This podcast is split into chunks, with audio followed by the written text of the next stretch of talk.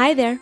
My name is Mireya Perez, and I aspire to create a platform where language service providers can tell their stories and where listeners can find inspiration and creativity.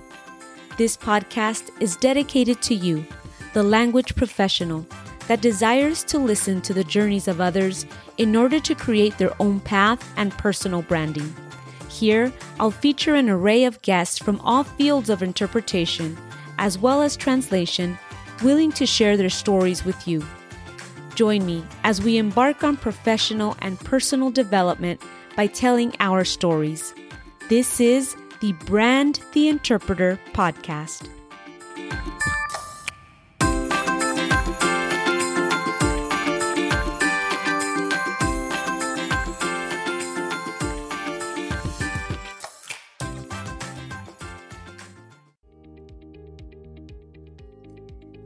In honor of Mental Health Month, this episode is dedicated to the many language professionals who have experienced or are experiencing any sort of vicarious trauma. Please seek help. Talk to someone, join a group, connect with other professionals. You don't have to deal with it all on your own. On today's episode of Brand the Interpreter, we feature Marcelo Cedeño, Marcelo Cedeño is a native of Ecuador and has a BA in Modern Languages and Culture from Kennesaw State University. He also studied marketing and international business at Universidad Tecnológica América in Quito, Ecuador. In 2003, he began working in the field of linguistics. He first volunteered as an interpreter for a clinic in Marietta, Georgia, while working on his court interpreting certification. In 2004, Marcelo became a registered interpreter with the Georgia Commission on Interpreters, as well as the Georgia Department of Human Resources. He became a Georgia Supreme Court certified interpreter in 2007. In 2012, he won a seat on the board of Georgia Commission on Interpreters. In 2014, Marcelo became a medical certified interpreter with CCHI. He currently serves as a lead interpreter and coordinator for Spanish interpreters in Fulton County State Court in Georgia and also works for Emory Healthcare. Marcelo is an instructor for the Georgia Commission on Interpreters and currently serves as the president of the Medical Interpreters Network of Georgia. He has been a presenter for Atlanta Association of Interpreters and Translators, Medical Interpreters Network of Georgia, Culture Connect Agency, Spanglish Agency, Emory Healthcare, CIRICOM, the Georgia Commission on Interpreters, and the California Healthcare Interpreters Association. In 2015, Marcelo made a documentary research called Beyond Words, an interpreter's documentary, which deals with vicarious trauma on interpreters. His documentary and the subject of his research was featured in a chapter of the book The Healthcare Trifecta and so, without further ado, here's Marcelo's story.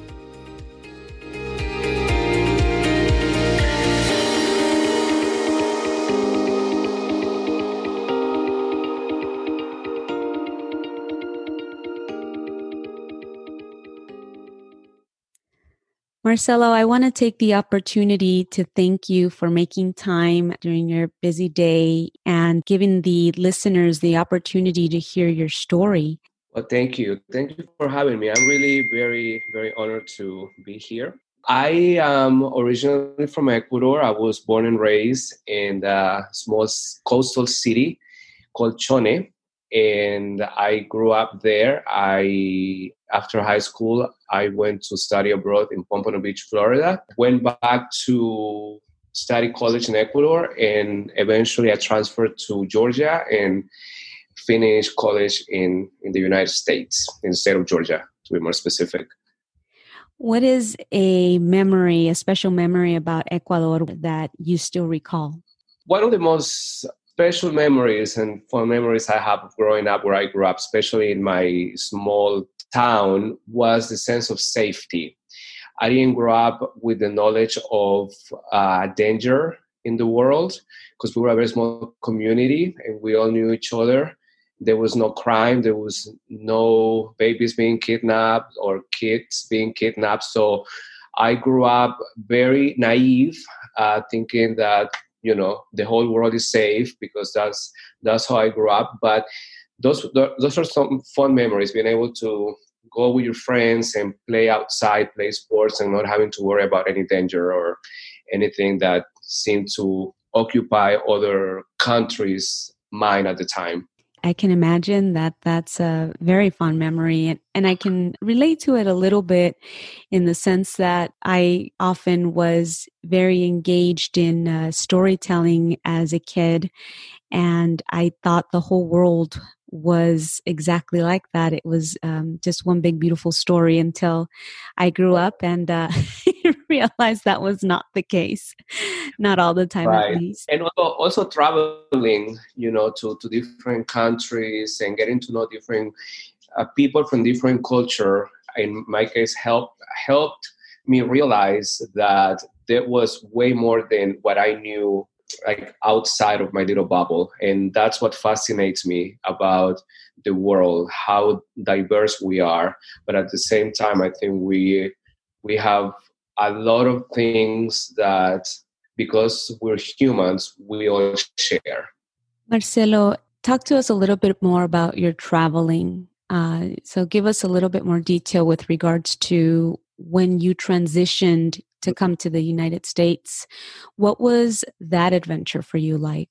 Well, it was great because I was a teenager and you know when when when you're a teenager everything is five times more dramatic or exciting or or happy or sad and it had been one of my dreams to go study abroad when I was a little kid. So I had spoken to my parents and I had told them that that it was my wish to go study abroad when I finished high school and to have the opportunity to do that was was amazing so coming to another country and to another culture was shocking to me because a lot of people I met were so different. I was I was very lucky to be able to go to this institute in in Pompano Beach where everyone was a foreigner. We were all there just to learn the language, and I was able to know people from the Middle East, people from Asia, people from Europe, which I have never met before.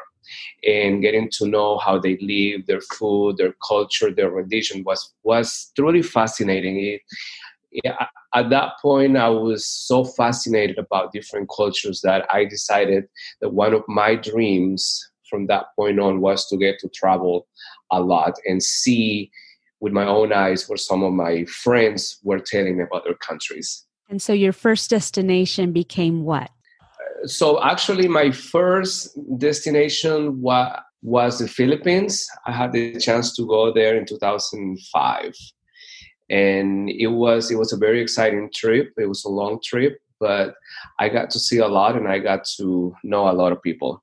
Did you acquire the English language back in Ecuador, or was that something that you acquired once you were out in Florida? uh, through my life, I had learned basic English in school, but once when I moved to Florida, I was under the wrong impression that I was going to be able to communicate with people, and I really couldn't yet. I couldn't understand what they were saying. I could read some, I could write, but my ear wasn't trained for the accent. And it took me a while, but it really, after uh, four and a half months of intensive studies, I was able to become somehow fluent. And but you know, after that, I continued to study English throughout basically the rest of my career. It's it's always been a passion of mine. Yeah, that's what I was uh, going to ask now is uh, the, the, transition between your studies and your experiences, and you begin to travel and begin to see the world. At what point did the language field become an interest to you? Well, actually, when I uh, finished my studies in, in Pompano Beach, Florida in 98, I went back home in June and I had to start college in a few months. And I still had not decided what I wanted to study. So the first thing that came to mind when selecting a career was that I wanted to go to school and I wanted to get a, a degree on something where I could use my language skills. So that was like the number one requirement. It has it has I have to study something where I can use my language skills. And at the time, I picked international business. So I went to school for international business and marketing for about a year and a half. And I came to Georgia and I transferred to a business school in a, a university here in Georgia. And they, but then eventually I started doing interpreting and I really, really fell in love with the profession and I changed my major to basically modern languages and, and, and literature, which is the degree that I got from the university. What was that interpreting experience that led you to this road? It was actually my very first assignment. I got to the interpreting profession by by mere accident. I, I, I was 23 years old and I used to work in a restaurant while going to school. And one of my coworkers had had an issue in court where her boyfriend was going to trial and her boyfriend was a Spanish speaker. And uh, basically, after the trial was done, she came up to me and said, "Hey, you know, my boyfriend was in court and they had a they had a team of interpreters for him." And she said, "While as while I sat there, I thought of you." She said, "Because I think you could be great as an interpreter. You should go check it out." And so I did. I I got started right away with with the with, with the program, got my license, but really it, it took about four months after doing the whole program and after getting my license where I got my first job assignment. And the moment I left that assignment, I knew, I knew that this was something that I wanted to do. And I can't explain why, but I'll tell you. I'll tell you an anecdote that happened just in March while I was at the California Healthcare Interpreters Association uh, conference. Somebody came up to me because after doing my presentation and after talking about mental health and we talked a little bit about addiction and other things, someone came up to me in the evening and said that there were a group of four women, and one of them was saying to me, we were talking earlier and we were thinking and talking about how everyone loves this profession so much that it almost feels addictive. And I thought that was very interesting that she said that. And what I could think of at the time, and I said to her, was that I think what she's experiencing, or this addiction that I think a lot of us feel while interpreting, is that having to change from one language to another what you're interpreting is very stimulating for the brain. It's almost like a workout for the brain. And if you really think about it if you ever do an interpretation that is that has the appropriate length of time where you go and you interpret and you don't get exhausted or tired but you're able to provide a good interpretation back and forth usually you come out that interpretation feeling wonderful. Sort of like when you get out of the gym and, and your whole body is just pumping. It's kind of the same experience i think and that is one of the things that i find fascinating about this profession that i learned by my own experience and by talking to some of my colleagues how they just love that feeling of interpreting and going back and forth from one language to another Absolutely. I, I'd never really thought about it that way. And until now that you're mentioning that, I'm making that connection. In his book Flow, Mihaly Csikszentmihalyi talks about the autotelic experience. He says that the term autotelic derives from two Greek words, auto meaning self and telos meaning goal. It refers to a self-contained activity one that is done not with the expectation of some future benefit, but simply because the doing itself is the reward. When the experience is autotelic, the person is paying attention to the activity for its own sake. When it is not, the attention is focused on its consequences. He goes on by explaining that an autotelic experience is very different from the feelings we typically have in the course of life. So much of what we ordinarily do has no value in itself, and we do it only because we have to do it or because we expect some future benefit from it. Many people feel that the time they spend at work, he says, is essentially wasted. They are alienated from it, and the psychic energy invested in the job does nothing to strengthen their self. For quite a few people, he says that free time is also wasted. Leisure provides a relaxing respite from work, but it generally consists of passively absorbing information without using any skills or exploring new opportunities for action. As a result, life passes in a sequence of boring and anxious experiences over which a person has little control. He further explains that the autotelic experience or flow lifts the course of life to a different level. Alienation gives way to involvement. Enjoyment replaces boredom. Helplessness turns into a feeling of control and psychic energy works to reinforce the sense of self instead of being lost in the service of external goals. And then this next piece is what I call a highlighter moment. He says, when experience is intrinsically rewarding, life is justified in the present instead of being held hostage to a hypothetical future gain. Marcelo, do you recall a moment in your professional career where you felt challenged? And if so, what did it teach you? Well, the the most I've had a lot of challenging moments, as I'm sure we've all had during this the, the course of our profession. And one of the things why I started doing this this sort of research and the documentary about vicarious trauma was because for me personally it was very difficult to deal with everything that I had to witness as an interpreter.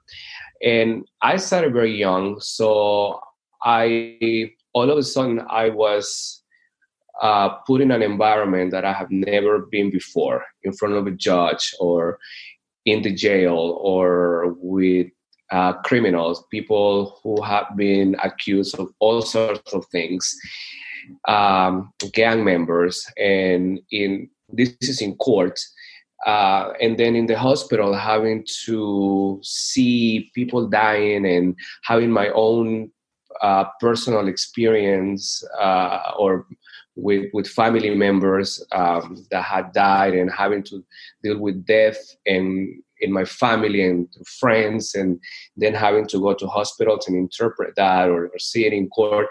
It was it was very very very difficult especially at such a young age. And you know, as I said before, being very naive, coming from an environment that was very safe back home, uh, where I have never seen a picture of a bloody person or I've never seen anyone dying in a hospital.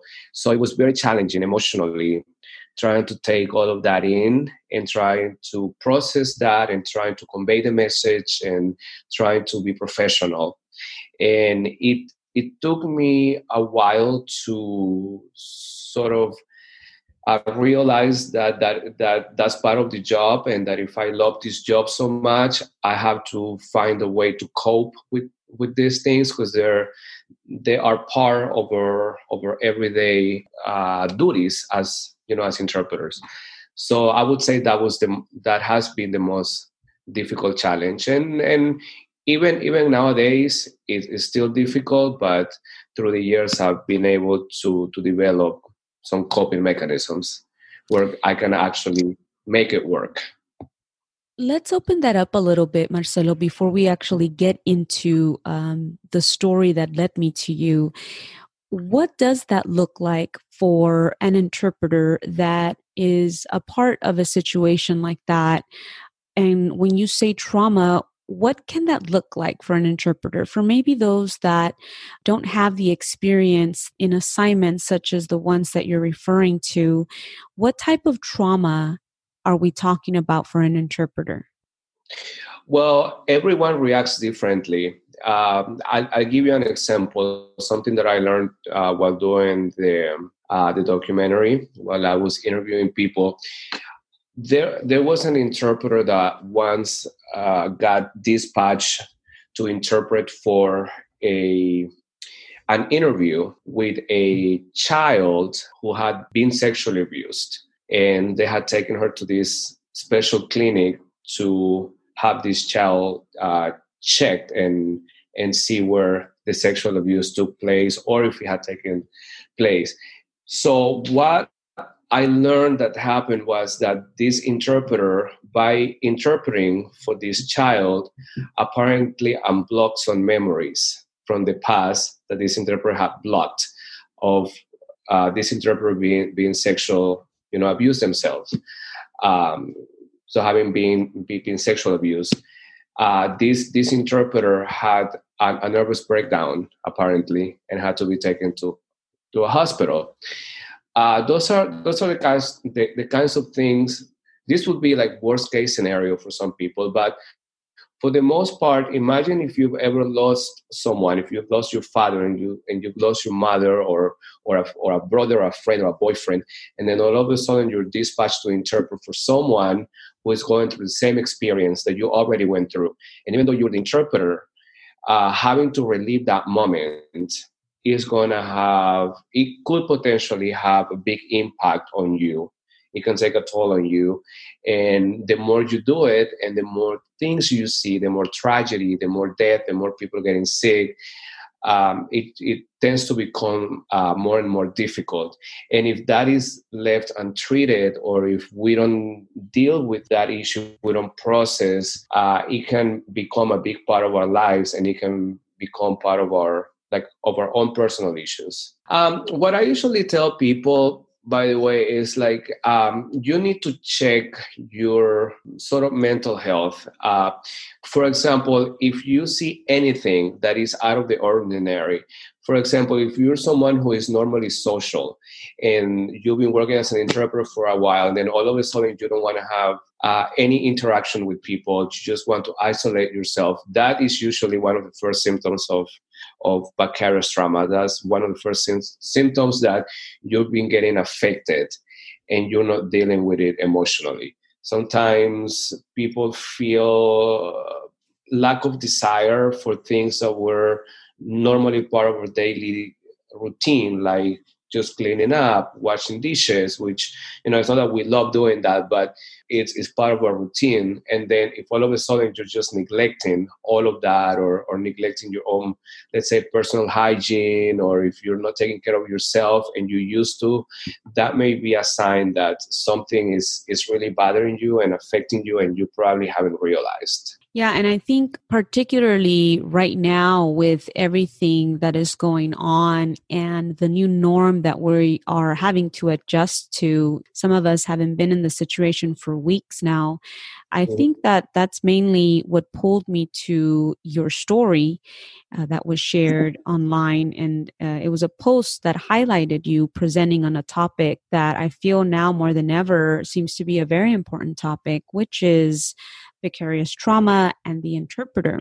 And so I did want to go a little bit more in detail as to what you can provide our listeners that uh, the majority of the platform are in fact interpreters out in the field that are possibly experiencing uh, these situations or these uh, experiences through their assignments and then having to deal with whatever is going on at home, what is the information that you're giving when you're doing these presentations that you're giving the interpreters as far as what can be done to help them? Because I feel that this isn't a subject that is widespread in our community, unfortunately. And yet, just like you just pointed out, can affect us tremendously.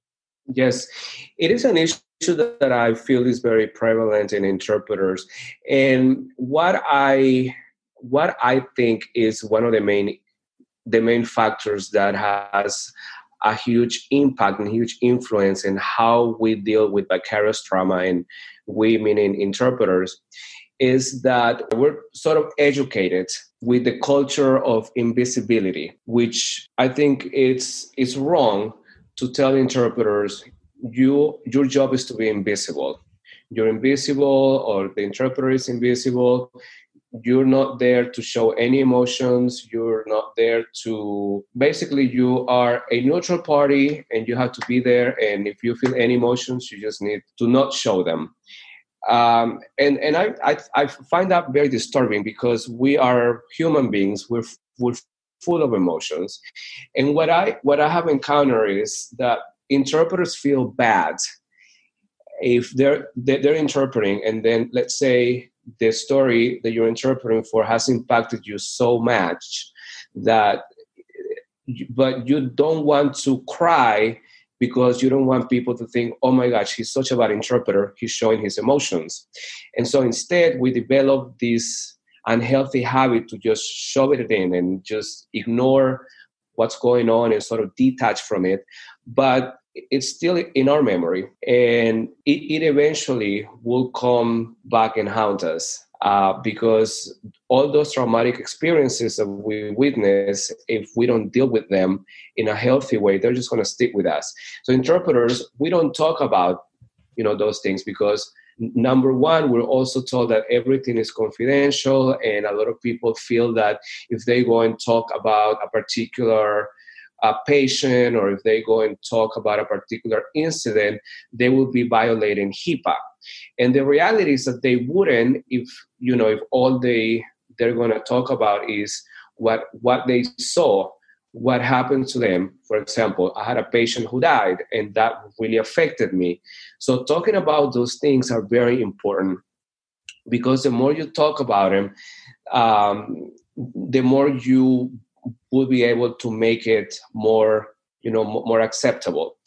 Um, i gave an example that I, I, I recently read somewhere and i thought this was fascinating uh, and i gave this as an example of what i'm talking about. Um, in the you know in the catholic faith um, there is a belief that there are demons who can take possession of a human body and the belief is that you cannot kill the demon, but you can make the demon weaker if you call it by its true name. So the more times you call that demon by by its name, the weaker it gets. It it gets. And so with mental health, it's, it's the same. If we identify what our issue is, for example, if we are so traumatized because we saw someone who died and we were interpreting, it is it is advisable to talk about it, uh, to, verbal, to verbalize that if that is affecting you instead of just keeping it to yourself. Because once you start talking about it, and, and even if you have to, to say it a few times, talk, it, talk about it with different people, the more you talk about it, the easier it will get, and the and and the quicker it will take for for you as an interpreter to start healing because all of the all of those things whether we like we like it or not it affects us because those are you know emotional um, uh, feelings that we are seeing. People crying because they lost their loved ones or you see a, child dying of cancer and you know of course it's going to affect you and my advice for people is the number one step is to not be afraid to share that with someone, uh, especially if it's another coworker who can understand what you're going through. I think that for many of us, even myself included, I am definitely one that is continuously encouraging that quote unquote professionalism and being able to disassociate ourselves professionally from what is currently happening at the moment uh, during the assignment. You know i i am big on the invisibility aspect and um, also trying to keep that uh, confidentiality aspect involved as well. So what you just said right now it's truly eye opening because it is something that at the moment I, I talk about professionalism and um, being able to continue to be that voice without the emotion impacting the delivery of our message. But what I never thought about was the aftermath, right? So, how do we deal if it has, in fact, affected us to the point where there is emotion being stirred up, how do we deal with that afterward? And so I think that that's that was really drawing to me um, as you're speaking right now. Um, the calling out of the name uh, that story was was great. Thank you for uh, including that. I think that that's super important for us as interpreters, being able to know what to do. What do we do then if we want to ensure that we are calling out our emotion or our fear or whatever just affected us how do we call out its name? What do we do? And so it's kind of like giving us that permission to say it's okay to talk about it you know because it's something that is going to help heal you right? Yes absolutely. And uh, i mean if if you really think about an encounter let's let's say for example a medical encounter where they're gonna where they have the, these family meetings. And usually when they have a, a, medical family meeting it's usually not good news. And you'll have several providers. You'll have doctors nurse, practitioners nurses. You have a social worker and you have a family member or or, or several family members and you're there as an interpreter. Well why is it okay for everyone else and i mean providers to show their feelings to the family? You'll have a doctor holding the, the uh, family members hands or the patient's hands and say you know it's, it's going to be okay. You'll see the social worker doing that. You'll see the nurse maybe hugging the patient or one of the family members and you, you know not just for them, but also for this nurse. This nurse needs to heal as well. And by embracing somebody, by sharing that moment, uh, it helps both parties. So, out of everyone there, the only one who is not allowed to do that is the interpreter. The interpreter has to sit back and supposed to not have any emotions. Well, are you going to tell me that the interpreter is the only one who is not being affected by everything that is going on? Of course not. We just have a different set of rules. And I think with time, we do develop some kind of uh, skills to not let those things bother us as much because, in part, I guess we do it so much and we have been constantly told not to show any emotions that we sort of develop that skill. But sometimes it's just impossible. Uh, sometimes your your humanity will not allow you to just stay there uh, you know expressionless. And you and i think it's it's okay for you to let it rip if it, you know if it comes to that. But even if you don't have to do that even if you're able to handle that that assignment and that encounter and you come out and you and, and you know yourself and you know that this is going to affect you you must know a way or you, you must know some skills to be able to handle that on your own. And the most effective effective skill that I've uh, I've learned, and by talking to other people, is what works. The number one is talking about it, talking to somebody else. That's why support groups work because all they do is people get together and start talking about their issues, and just letting that out in the open just helps tremendously. So that that would be the number one thing. I just recently had a guest on the show that talks about them having them meaning the team of interpreters from their from her hospital or their hospital having a team huddles basically which is it has nothing to do with talking about work or talking about assignments uh, it it all it is is uh, them coming together as interpreters virtually right now because of everything that is going on and giving them the platform to be able to talk about how they're feeling uh, you know any upsets things like that just so that they have the opportunity to share it out. And it made me realize that that's one thing that um, with all the social distancing that we're currently having that it's one thing that we no longer have is the opportunity to be able to share out our not just experiences but what we're feeling perhaps with somebody else that may be there presently when we when we were out and about right and so um it just it I just made that connection with what you're sharing and with the opportunity that she, as director, is giving uh, her medical interpreting staff. Yeah, thank you also for sharing that. Actually, uh, the, the, the Medical Interpreter Network of Georgia, where I'm, I'm, I'm the president, we we started last Monday an ongoing uh, support group for interpreters, and it's it's all do, done through Zoom.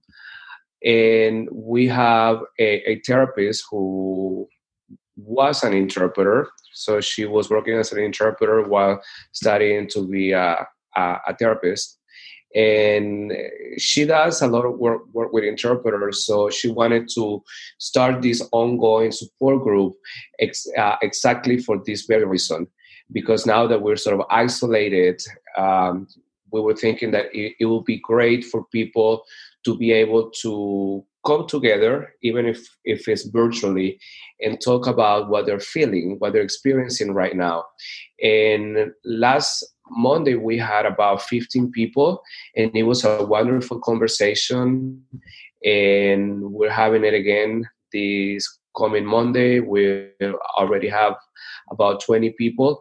And this is very important. One, one of the things, because as, as a moderator, I, I get to listen and what, what everyone is saying. And I think it's very powerful just to have people talking about what is bothering them. I can tell that at, at the end of the session, a lot of them were so thankful. And, and all we did was basically listen to them and give them a word of advice. But talking is definitely very, very important. You beat me to uh, that was actually the next question and the next point that I was going to make, which uh, is highlight the fact that you are the current president of the Medical Interpreter Network of Georgia. And the question that followed was, what has this opportunity allowed you to do? And you just stated is uh, being able to put something together like this for your network is huge, is uh, most definitely needed. And for some reason, it's not something that is talked about really. And I think a lot of the experiences we're currently having with being able to join online webinars or you know zoom sessions or things like that is just being able to have that human to human connection with someone else and so all business aside being able to offer the interpreters or language professionals a platform where they can feel like they're being listened to and a platform where they can share their feelings as opposed to you know not necessarily having anyone around to be able to do so and uh, keeping that to themselves. I think it's something that we all need to consider uh, moving forward for our listeners listening to this podcast episode. I think um, it's something that perhaps we can help start in our organizations or maybe even just individually amongst ourselves, right? Giving ourselves some powwow time. Yes, absolutely. You know, when I was at the California conference in San Diego back in, in March, after my presentation, I told the, the people who came that I said, I'm, I'm going to give you a task for either today or tomorrow. I said, you need to talk to someone about something that you experienced or that you have experienced as, as a medical interpreter, as a court interpreter, that was very hard and difficult. And you're going to go and talk about it with a colleague, because there were about 500 people, I think, and then uh, have that colleague tell you something, you know, that they found uh, traumatic. Um, while they were working as an interpreters.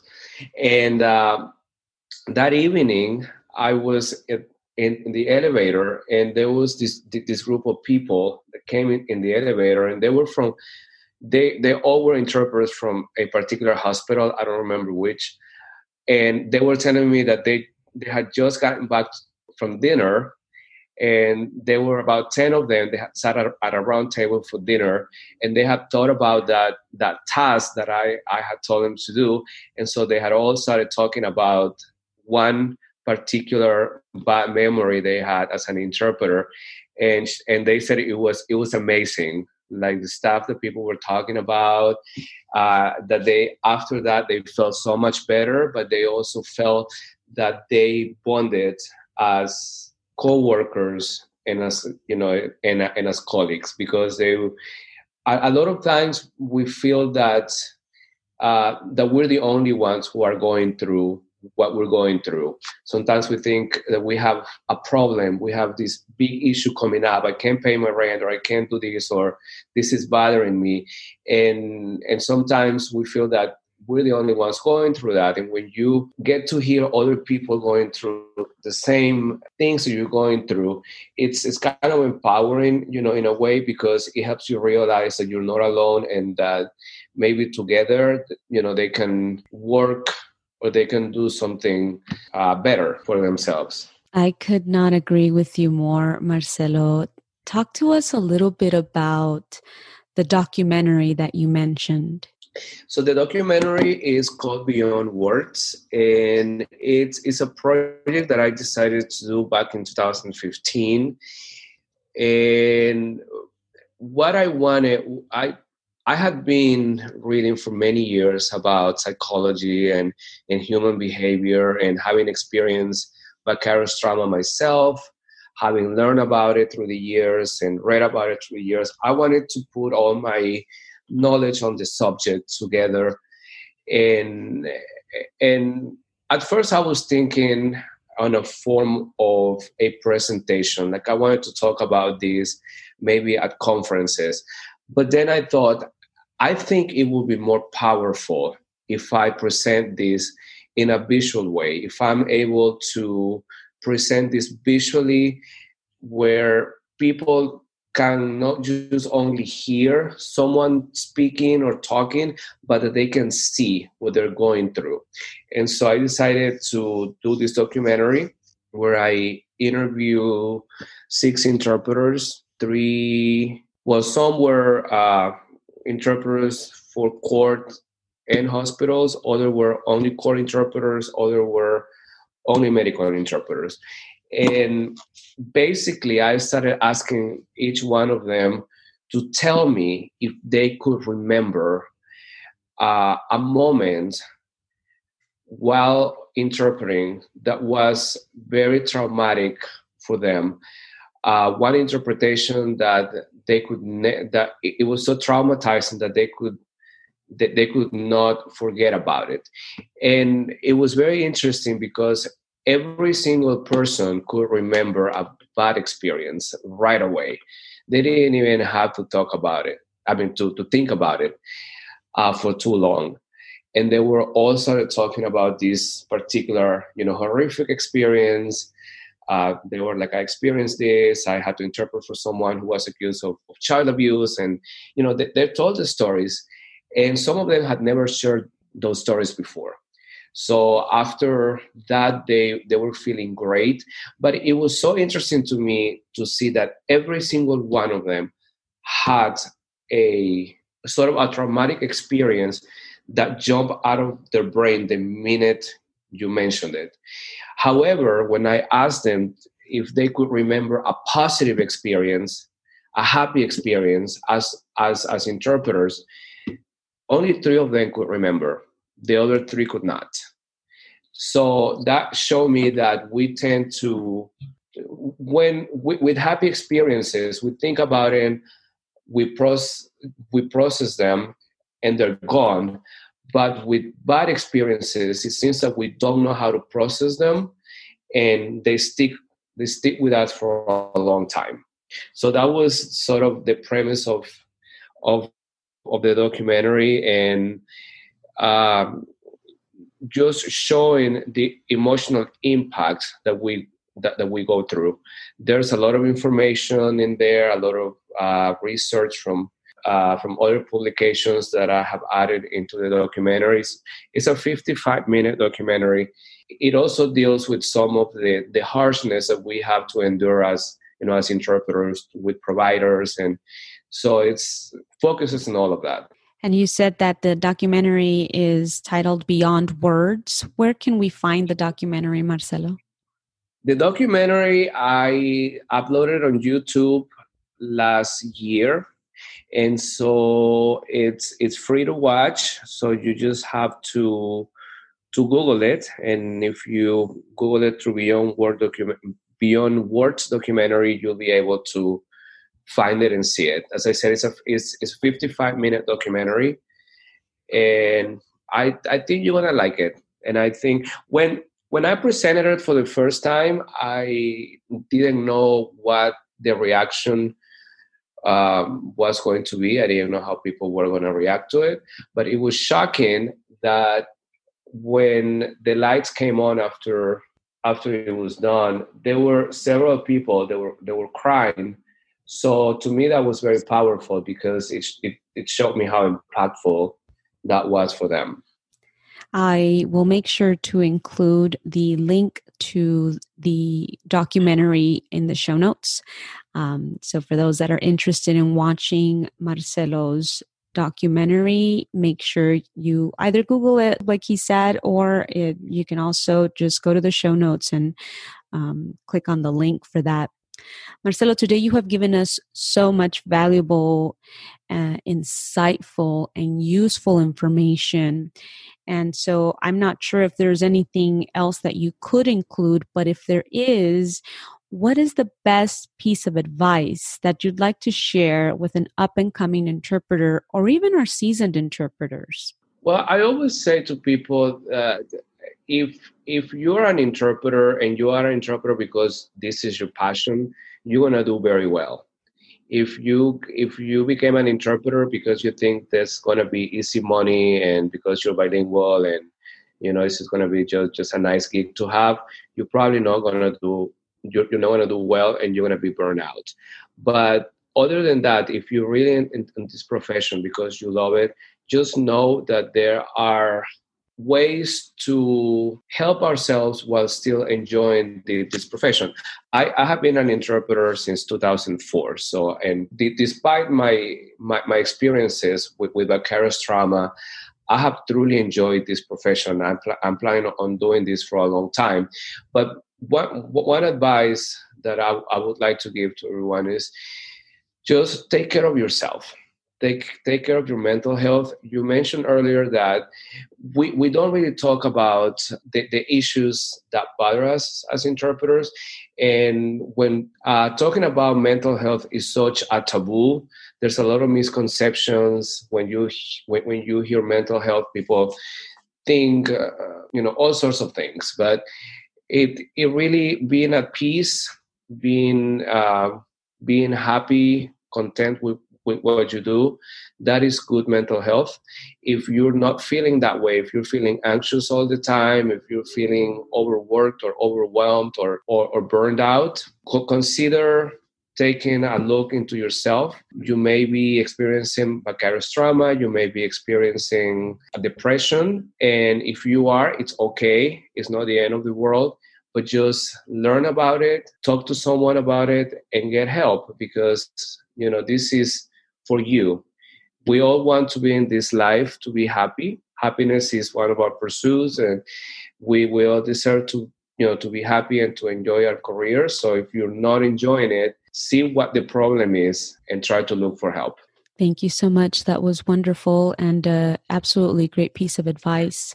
Marcelo, I want you to know that that feeling of safety and security that you grew up feeling in Ecuador is somehow now continues to be connected in your life and you are bringing that sense of safety and security to the world of interpreters now. And so i want to thank you once again for the opportunity to talk to you today and the opportunity to share your information and your knowledge and great advice to our language professionals.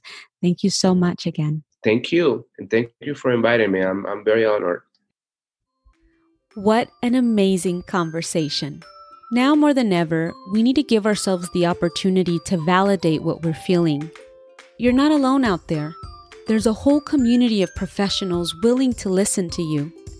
Your challenge for this week is to connect with someone and let them know that they're your person. And if they see your number pop up on their screen, you need them and need them to listen. Or I challenge you to create a weekly, bi weekly, monthly powwow with other language professionals. Share your stories there. And speaking of sharing your stories, season two of the Brand the Interpreter podcast will feature the stories you've shared with me. And since Marcelo has encouraged us all to talk about the stories that have most impacted us, I'd like to hear your stories, and so do others. You can share your story as an anonymous submitter or not. The point of this is to give you yet another platform to share your unique experiences. For more information on Brand the Interpreter Story Wednesdays, please visit www.brandtheinterpreter.com and click on the Story Wednesdays tab, or click on the link in my social media platforms. To find out more about Marcelo Cedeño, you can find him on LinkedIn as Marcelo Cedeno with an N also, visit the Medical Interpreter Network of Georgia at www.mingweb.org. I'll have all these links on the show notes. Well, that's all for today's episode, guys. Thanks again for tuning in. And remember, tell your story. Brand the Interpreter. Till next time, bye bye.